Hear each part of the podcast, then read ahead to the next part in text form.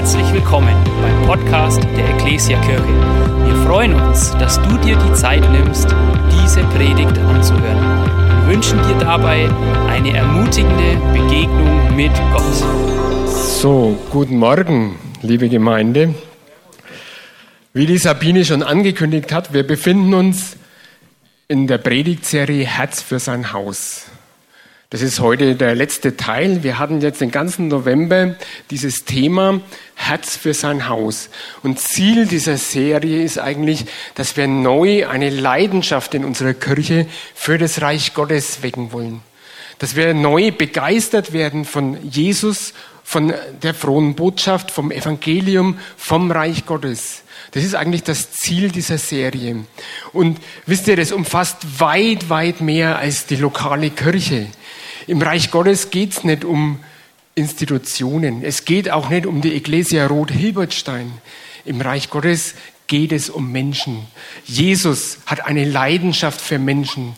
Leute, und genau das soll unser Vorbild sein. Wir wollen eine Leidenschaft für Menschen haben. Auch wir als lokale Kirche, als Ecclesia Rot-Hilbertstein. Wir wollen eine Leidenschaft für Menschen haben und sie konfrontieren mit dieser frohen Botschaft, was wir jetzt bald in ein paar Wochen feiern, diesem Beginn des Evangeliums. Herz für sein Haus. Und diese Leidenschaft, wir haben es jetzt in den vergangenen Wochen gehört, die können wir ganz, ganz verschieden ausdrücken. Ich glaube, Gebet ist ein ganz, ganz wichtiges Mittel. Mitarbeit im Reich Gottes, auch in der Kirche, Mitarbeit ist ein ganz wichtiges Thema, wie wir unsere Leidenschaft für Jesus, unsere Leidenschaft fürs Reich Gottes ausdrücken können. Ja, und nicht zuletzt, Sabine hat es in der Moderation genannt, diese Projekte, wo wir unterstützen wollen, auch mit unseren Finanzen, können wir diese Leidenschaft ausdrücken. Ja, und wir haben heute ein letztes Thema zu dieser Serie, finde ich auch ein total schönes Thema. Oh, da, da habe ich doch gar nicht geklickt. Cool. Kirche der Generationen habe ich das überschrieben. Generationen. Wir wollen, dass in der Kirche alle Generationen ein Zuhause finden und wir wollen ein Herz füreinander haben. Das gehört auch mit dazu. Wenn wir von Kirche der Generationen sprechen, dann bin ich davon überzeugt. Also ich glaube ganz fest daran, eine gesunde Kirche hat alle Generationen. Eine Kirche ist krank oder ist ungesund, wenn sie bloß aus jungen Leuten oder nur aus alten Leuten besteht. Also da denke ich, hier erkennt man, dass es ein Leiden, an Leidenschaft mangelt. Solche Kirchen sehen nur die Bedürfnisse der jeweiligen Generation, die da vertreten ist. Und es soll ganz anders sein. Ich möchte dieses Thema Kirche der Generationen anhand von zwei Versen aus der Apostelgeschichte ein bisschen näher beleuchten. Ich finde, es sind total schöne Verse in Apostelgeschichte 4, Verse 32 und 33. Und da heißt es, die ganze Menge der Gläubigen. Schon ein cooler Ausdruck, weil hier ist gemeint alle Generationen, jung und alt. Sie waren ein Herz und eine Seele. Niemand betrachte etwas von seinem Besitz als privates Eigentum. Was sie besaßen, gehörte ihnen gemeinsam. Machtvoll bezeugten die Apostel die Auferstehung des Herrn Jesus und ein großer Segen lag auf ihnen allen. Richtig coole Verse. Ein Herz und eine Seele waren die ganze Versammlung, alle Generationen. Ihr kennt wahrscheinlich diese Redewendung, äh, sie sind wie ein Herz und eine Seele. Und es soll ausdrücken einfach, dass man ganz eng beieinander ist, dass man zusammengehört, dass man respektvoll miteinander umgeht. Und ach, ganz viele Sachen. Auf jeden Fall drückt es eine gewisse Enge im positiven Sinn aus, eine ganz enge Gemeinschaft. Und ich sage, wenn wir diese Verse lesen, und da gehe ich dann noch drauf ein, da ist auch ein geistlicher Hintergrund drin in diesen Versen, den schauen wir uns dann an. Vorher möchte ich aber noch ein bisschen so auf den Begriff Generationen und auf den, ja, auf den Ist-Zustand des Zusammenlebens der Generationen in unserer Gesellschaft ein bisschen eingehen und da ein paar Gedanken sagen. Wenn wir sagen Kirche der Generationen, dann ist es ja trotzdem noch ein relativ abstrakter Begriff. Und vielleicht hat der eine oder andere schon versucht, als er das Thema jetzt gehört hat, hm, wo gehöre ich eigentlich dazu? Und ich glaube, besonders schwer haben so die 40 bis 60-Jährigen, ich bin 61. Äh, aber ich bin auch noch so und denke dann, wo gehöre ich jetzt dazu? Gehöre ich jetzt zu den Jungen? Gehöre ich zu den Alten? Wo, wo bin ich? Welche Generation bin ich? Und da bin ich im Internet fündig worden, um einfach mal diesen Begriff Generationen ein bisschen zu umreißen. Ist ganz spannend, aber auch nicht so wichtig. Ihr könnt es danach gleich wieder vergessen. Aber nur, dass wir uns einmal ein bisschen einordnen können, was ist denn gemeint, wenn wir von Generationen sprechen. Und da haben sich irgendwelche schlauen Menschen dann Gedanken gemacht und haben den jeweiligen Generationen Namen gegeben. Ich bin jetzt auch nicht näher, habe mich nicht näher damit befasst, was das bedeuten soll. Diese Namen haben bestimmt auch eine gewisse Bedeutung, aber das ist alles nicht so wichtig. Da haben wir so die älteste Generation, es umfasst so einen Zeitraum von 100 Jahren, ihr seht's, sind die Traditionalisten. 1922 bis 1945 Baujahr. Ist da jemand vertreten? Ich bitte um Handzeichen. Ja, cool, Applaus. Schön. Dann haben wir, dann haben wir die Babyboomer. Komischer Name. Baujahr 1946 bis 64. Wer gehört da dazu? Handzeichen bitte. Cool, auch ein Applaus für diese Generation. Und dann die Generation X, Baujahr 65 bis 80. Auch Applaus, schön. Und die Generation Y, auch Millennium, äh, Millennials genannt, komisch. Baujahr 81 bis 95. Auch Applaus, super. Und die Jungen, ganz Jungen, die Generation Z, Abbaujahr 95.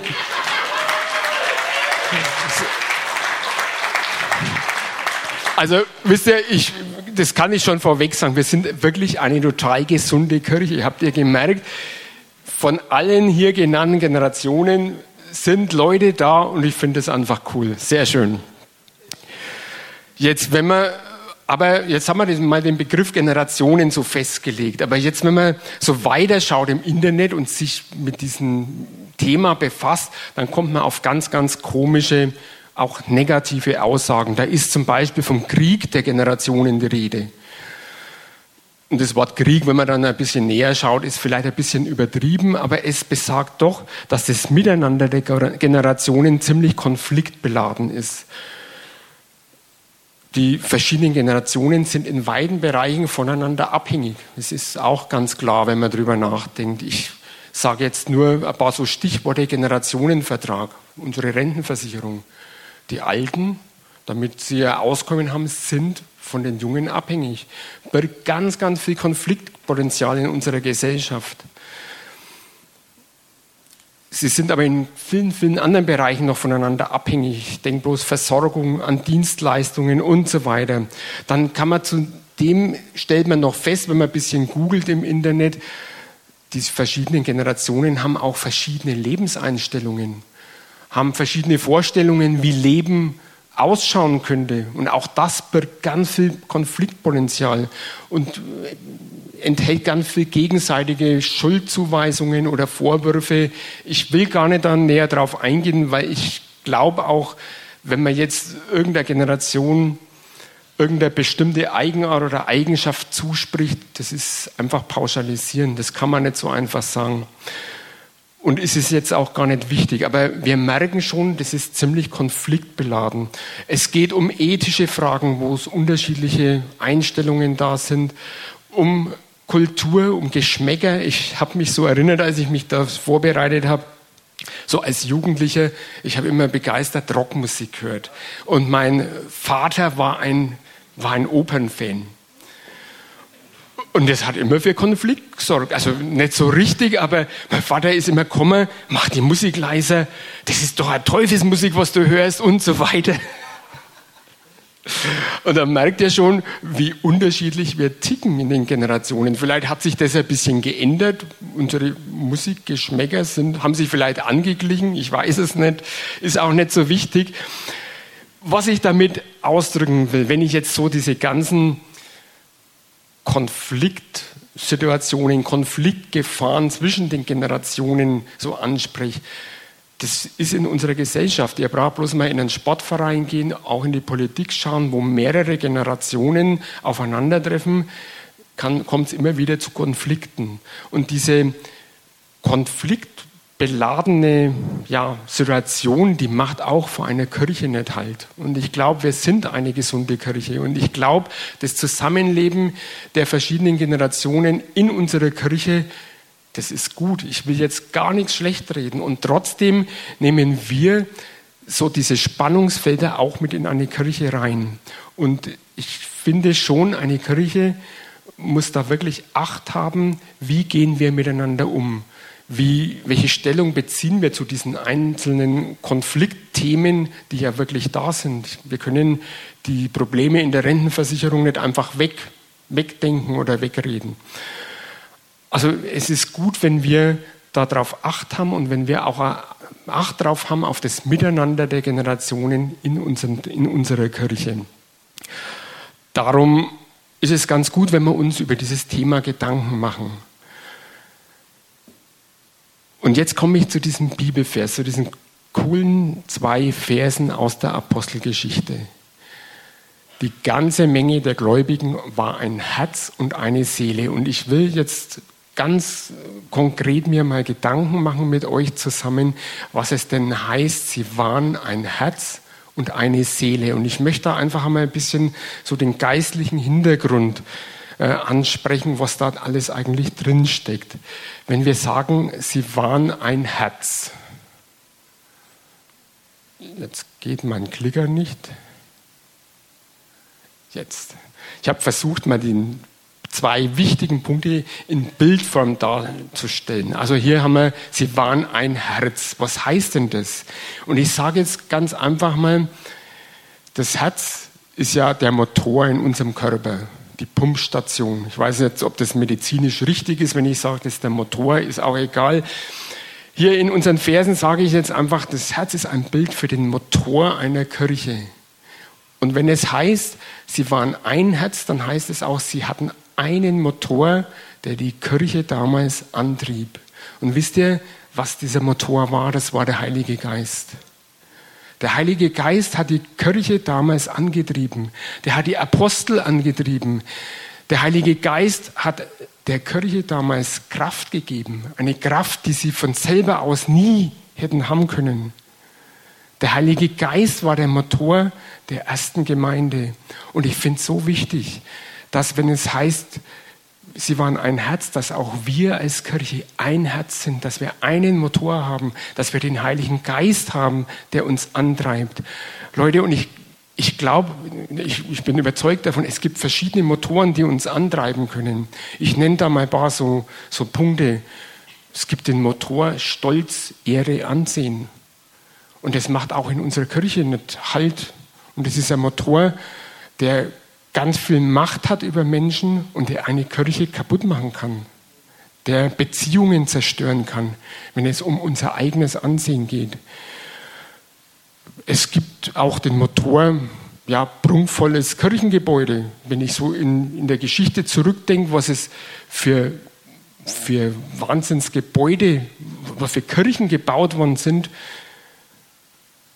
das, das war nicht mehr Herz für sein Haus, sondern das war Herz für, für Prunk, für, für Kirchengebäude, was weiß ich alles. Und so gibt es ganz, ganz viele verschiedene Motoren, die die einzelnen Mitglieder in einer Kirche antreiben können. Und da müssen wir ganz arg darauf acht haben und uns immer wieder reflektieren, welcher Motor treibt uns an. Ich sage es nochmal. In der ersten Gemeinde war es der Heilige Geist. Ich will nicht sagen, dass in der ersten Gemeinde alles wunderbar war. Die haben auch gestritten, das lesen wir in der Apostelgeschichte. Und trotzdem heißt es, sie waren ein Herz. Sie hatten einen Motor. Ihr Antrieb war der Heilige Geist. Und diese Frage können wir uns schon immer wieder stellen. Und ich will jetzt, ich will gar nicht so heilig tun und sagen, wir alle werden immer nur vom Heiligen Geist angetrieben. Das ist eine Wunschvorstellung. Wir sind Menschen, das weiß Gott auch. Wir sind Menschen und wir haben einfach in uns drin andere Bedürfnisse, auch in uns steckt auch Stolz drin. Auch das kann immer wieder so ein bisschen ein Antrieb sein. Aber lasst uns trotzdem Acht haben, was ist unser Hauptmotor? Ich, da kann man ein schönes Bild verwenden. Ein modernes Auto hat, wird meistens jetzt von einem Mild-Hybrid-Motor angetrieben. Ich weiß nicht, ob das jetzt technisch richtig ausgedrückt ist, weil das sind ja eigentlich zwei Motoren. Also da ist ein ganz kleiner, schwacher Elektromotor mit vielleicht 5 PS. Ich weiß es nicht, ob das so ist. Und ein starker Verbrennungsmotor. Und das ist der Hauptmotor. Der treibt ein Auto an und sorgt für den Vortrieb. Und der bringt auch die Kraft rein. Und dieser kleine Hilfsmotor, der unterstützt halt den Verbrennungsmotor das Bild passt nicht ganz, wenn ich das jetzt auf die Kirche äh, übertrage, aber trotzdem, dass wir so im Kopf haben, unser Hauptmotor muss der Heilige Geist sein. Und jeder einzelne von uns muss Acht darauf haben, dass dieser kleine Hilfsmotor, den wir eigentlich gar nicht brauchen, also die, die Gemeinde Jesu braucht diesen Hilfsmotor nicht. Aber als Menschen können wir halt nicht ganz ausblenden. Da müssen wir darauf Acht haben, dass der nicht so groß zu mächtig wird. Denn diese kleinen Motoren, gerade in der Kirche, die haben so die Eigenart, dass sie sich einbilden, sie können die Kirche allein antreiben. Wir brauchen diesen großen Motor nicht. Und wenn es so weit kommt, dann kommt es zum Motorschaden. Dann überhitzt der kleine Motor. Und dann gehen uns die Kräfte aus. Also es ist mir ein ganz wichtiger Punkt, finde ich, wenn wir sagen, sie waren ein Herz, dann, ja, das müssen wir uns einzementieren, dann heißt es, sie hatten alle den Heiligen Geist, sie wurden vom Heiligen Geist angetrieben, von nichts anderem. So, und dann kommen wir zu der zweiten Aussage in diesen Versen in der Apostelgeschichte, sie waren eine Seele. Lustig ist, habt ihr euch schon mal überlegt, wie man eine Seele, wie man den Begriff Seele bildhaft darstellen kann? Also ich habe es gemerkt, das kann man eigentlich nicht darstellen. Ich habe Bilder gesucht im Internet und es war lauter Unsinn. Das ist ja eigentlich auch, ist ja auch ein Käse. Aber ich wollte einfach Bilder verwenden äh, für, für, diese Überschriften, Überschriften Seele. Vielleicht verknüpft ihr dieses Bild und es bleibt euch dann diese Predigt in Erinnerung, wenn ihr denkt, ach, das war der Gottesdienst mit diesem komischen Bild über Seele. Sie waren eine Seele. Was heißt denn das jetzt? Seele ist hier ein Bild für die DNA einer Kirche, für das, was eine Kirche aus, ausmacht. Und auf der DNA, ich, da gibt es ein Fremdwort dafür, das fürchterlich ist, wo man sich die Zunge bricht. Ich nenne es gar nicht. Auf der, auf der DNA sind viele Informationen gespeichert, Erbinformationen, die uns zu dem machen, was wir sind, zu einzigartigen Persönlichkeiten. Das ist unsere DNA. Die Polizei verwendet es. Das ist so ein Abfallprodukt von der DNA, wo man feststellen kann, das war der Bernd Fengel oder das war der Manfred Stilber oder was auch immer. Und das ist unverrückbar, das ist ganz klar, steht fest, wenn man diese DNA-Proben genommen hat, das war ich oder das war irgendjemand anders. Ja, also die DNA macht uns zu einzigartigen Persönlichkeiten und so auch die Kirche. Die Seele ist ein Bild für die DNA einer Kirche. Und wir haben jetzt gerade gesagt, DNA, das, da sind die Erbinformationen gespeichert. Welche Erbinformationen sind denn auf der DNA einer Kirche gespeichert oder sollten gespeichert sein? Und da ist mir so schön dieses Bild gekommen, da sollten die Erbinformationen von Jesus Christus gespeichert sein. So wie Jesus war. Ein Teil unserer Gemeindevision heißt mehr wie Jesus. Wir wollen so sein wie Jesus. Wir wollen dahin wachsen, dass wir Jesus immer ähnlicher werden. Und das ist unsere DNA. Wir wollen sein wie Jesus. Wir wollen die Erbinformationen von Jesus Christus haben, sein Wesen. Und da sind wir zwei Bausteine. Das sind wir hier ganz wichtig. Und die kennt ihr alle. Der eine Baustein, das sind die Geistesfrüchte. Wir können das nachlesen in Galater 5. Da heißt, wenn wir Jesus ähnlicher werden wollen, heißt in Galater 5, äh, die Frucht des Geistes ist Liebe, Freundlichkeit, Langmut, Sanftmut, Frieden, Geduld, Güte, Treue, Selbstbeherrschung oder Disziplin. Das ist das Wesen Jesu. Und das sollte auch unsere DNA sein. Das sollte die DNA, das sollte das Wesen unserer Kirche sein. Das sollen wir versprühen. Ich war letztens das Wochenende, war ich leider nicht da. War ich in der Kulturfabrik, da war doch von Campus für Christus diese Reflekt-Veranstaltung und da hat mein Sohn unter anderem auch gepredigt über Frieden, über göttlichen Frieden, Shalom. Hat mich sehr angesprochen und er hat ganz viel Gedanken zu diesem Thema gesagt und zwei Tage später habe ich ihn irgendwo hingefahren. Er hat beruflich weg müsst und ich habe ihn zur Mietwagenstation gefahren und ich bin ein ungeduldiger Autofahrer, muss ich ganz ehrlich zugeben.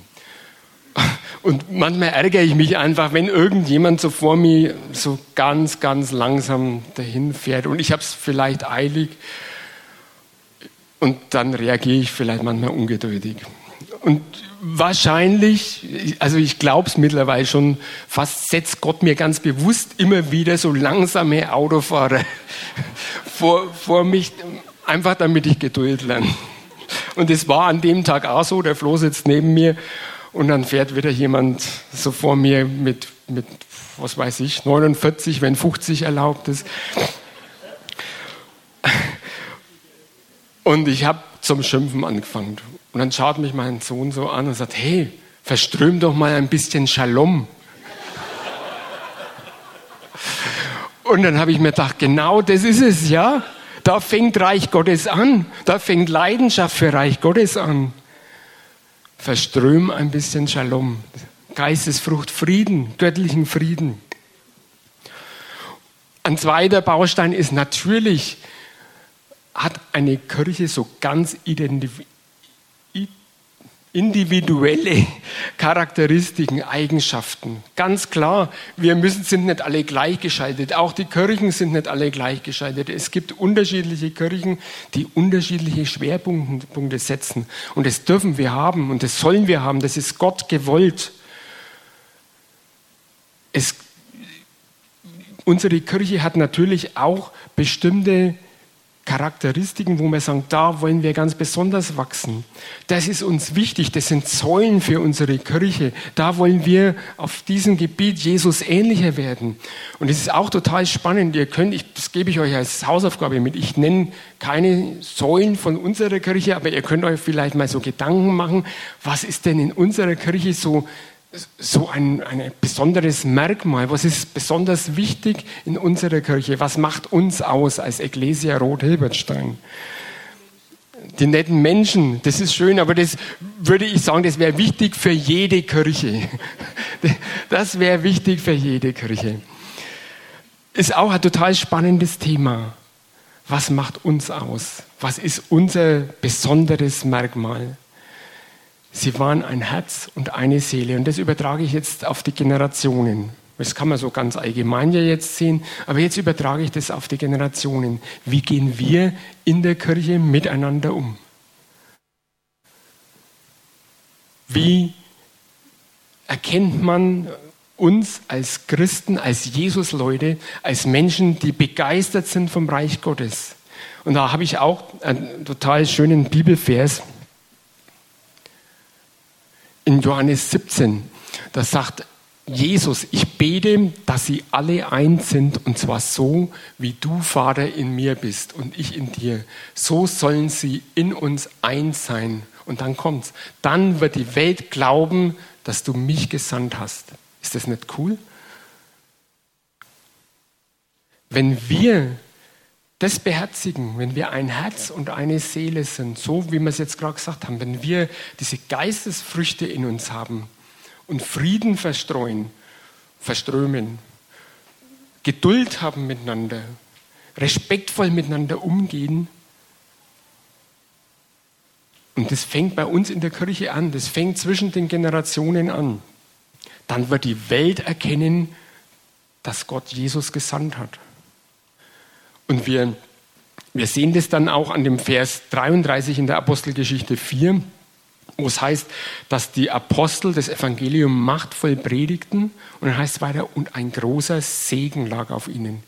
Leute, ich bin davon überzeugt, das ist eine Folge davon, dass die Gemeinde wie ein Herz und eine Seele waren. Und das müssen wir uns einmal klar machen. Jeder einzelne von uns kann dazu beitragen, dass ein Segen auf uns liegt, dass das Evangelium kraftvoll gepredigt wird, dass die Welt erkennt, so wie es Jesus hier sagt, dass Gott Jesus gesandt hat als Retter. Es hängt von uns mit ab. Wir haben das mit in der Hand, wenn wir wie ein Herz und eine Seele sind. Ich finde das eine total schöne Aussage, ich finde das total schöne Verse da in der Apostelgeschichte, aber auch hier, wo Jesus betet, die Welt wird glauben, dass du mich gesandt hast, wenn die Kirche eins ist.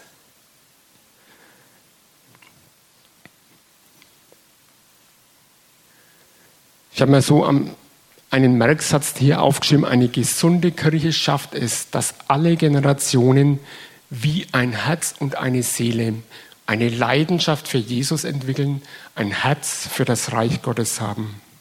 Ich wünsche uns das so arg, dass wir ein Herz fürs Reich Gottes haben. Und ich habe jetzt da nur ein paar ganz praktische Punkte, was, wie sich das praktisch auswirken kann. Auch innerhalb unserer Kirche, auch zwischen den verschiedenen Generationen. Wenn wir ein Herz für das Reich Gottes haben, wenn wir ein Herz füreinander haben,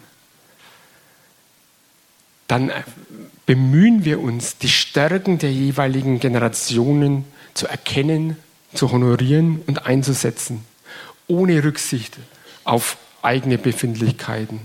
Da klebt keiner an seiner Position, an seinem Amt, da macht jeder, wenn, wenn er wirklich ein Herz fürs Reich Gottes hat, ein Herz für die Generationen, da räumt jeder seinen Platz, wenn er merkt, okay, da ist jemand da, der kann es noch besser wie ich, der ist noch besser, mehr begabt wie ich. Und dann kann er Halleluja dazu sagen und sagt, okay, übernimm das. Da gibt es keine Berührungsängste mit neuen Wegen. Ich glaube, das ist auch so ein ganz, ganz großer Punkt in einer Kirche, wo verschiedene Generationen mit am Ball sind und mitarbeiten, wenn oft die, ich sage jetzt einfach mal, das machen die Jungen, auch wenn das vielleicht eine Pauschalisierung ist, wenn die Jungen neue Wege gehen wollen und die Alten wollen immer so gern am Alten festhalten, dass wir Alten dann sagen, okay, das probieren wir, das ist cool, das machen wir. Ein ganz wichtiger Punkt, wie wir das ganz praktisch werden lassen können, wenn wir wirklich uns selber immer wieder reflektieren. Und wenn ich hier von Selbstreflexion spreche, ich glaube, wenn wir uns selber reflektieren, dann sehen wir ganz oft immer nur das Positive, was wir gut machen. Und ich will euch einfach einmal also ich bin nicht jemand, der immer mies macht oder immer das, äh, das Schlechte sucht, aber auf dem Gebiet finde ich es gut, wenn wir das einmal außen vor lassen und einmal unsere Schwächen anschauen und sagen, wo habe ich denn Schwächen? Was kann ich jetzt nicht so gut? Wo sollte ich vielleicht einen Schritt zurücktreten und anderen das Feld überlassen, weil die es besser können? Ich finde es ganz, ganz wichtig, wenn man äh, gesunde Beziehungen haben wollen, auch zwischen den Generationen, dass wir uns immer wieder selbst reflektieren, immer wieder uns Gedanken machen, wie läuft's, wo könnte es besser laufen, wo habe ich Defizite, wo hat der andere seine Stärken.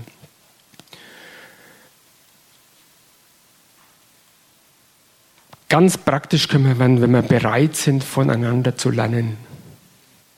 Wenn ich sehe, wenn ich mir Gedanken gemacht habe, da hat die und die Generation ihre Stärken, da hat der oder der seine Stärken, dass ich auch die Bereitschaft habe, mal über meinen Schatten zu springen, meinen Stolz zu überwinden und auch bereit bin, von jemandem zu lernen. Auch vielleicht, wenn er viel jünger ist als ich. Ganz praktisch können wir werden, wenn wir unsere eigenen Bedürfnisse hinten anstellen. Da habe ich euch noch einen Bibelvers mitgebracht. In Philipper 2, Vers 3 schreibt der Paulus, tut nichts aus Streitsucht oder Ehrgeiz, sondern seid bescheiden und achtet andere höher als euch selbst. Unsere eigenen Bedürfnisse hinten anstellen, weil wir den anderen höher achten, die andere Generation höher achten. Das bedeutet auch, dass wir respektvoll miteinander umgehen. Wir haben gerade, als wir dieses Bild Seele angesprochen haben, über Geistesfrüchte gesprochen. Die spielen da eine große Rolle. Wie gehe ich mit dem anderen um? Wie geduldig bin ich? Das geht beim Autofahren schon los. Ne? Äh, wie geduldig, wie sanftmütig bin ich? Wie strahle ich Frieden aus? Freude und so weiter, was da alles genannt wird. Es gehört alles zu einem respektvollen Umgang. Und wisst ihr, was auch dazu gehört, wenn wir ganz praktisch werden wollten, dass jeder aus jeder Generation in der Kirche bereit ist, auch Verantwortung zu übernehmen. Und sagt, okay, ich bringe mich da ein, ich übernehme Verantwortung. Und ein letztes, so ganz praktisches habe ich noch an, an die älteren Generationen, an, was waren das jetzt, die Traditionalisten und die Babyboomer. Lesen wir auch ganz oft in der Bibel, wir haben eine Vorbildfunktion. Ist euch das bewusst? Ist uns, ist mir das bewusst? Ich spreche mich auch mit an. Sind wir uns doch bewusst, dass wir eine Vorbildfunktion haben? Auch für die Jüngeren, die vielleicht noch nicht so viel Lebenserfahrung haben wie wir. Und es kommt darauf an, wie, wie leben wir? Wie, wir? wie wenden wir diese Lebenserfahrung, die wir auch im Glauben gemacht haben, wie wenden wir die an? Das geht, ich muss immer wieder auf dieses Auto fahren, auf dieses Erlebnis mit meinem Sohn zurückkommen, das geht da schon los. Vorbildfunktion. Ja, ich bin jetzt schon am Ende. Ich habe noch ein paar Gedanken, die Band kann gerne nach oben kommen.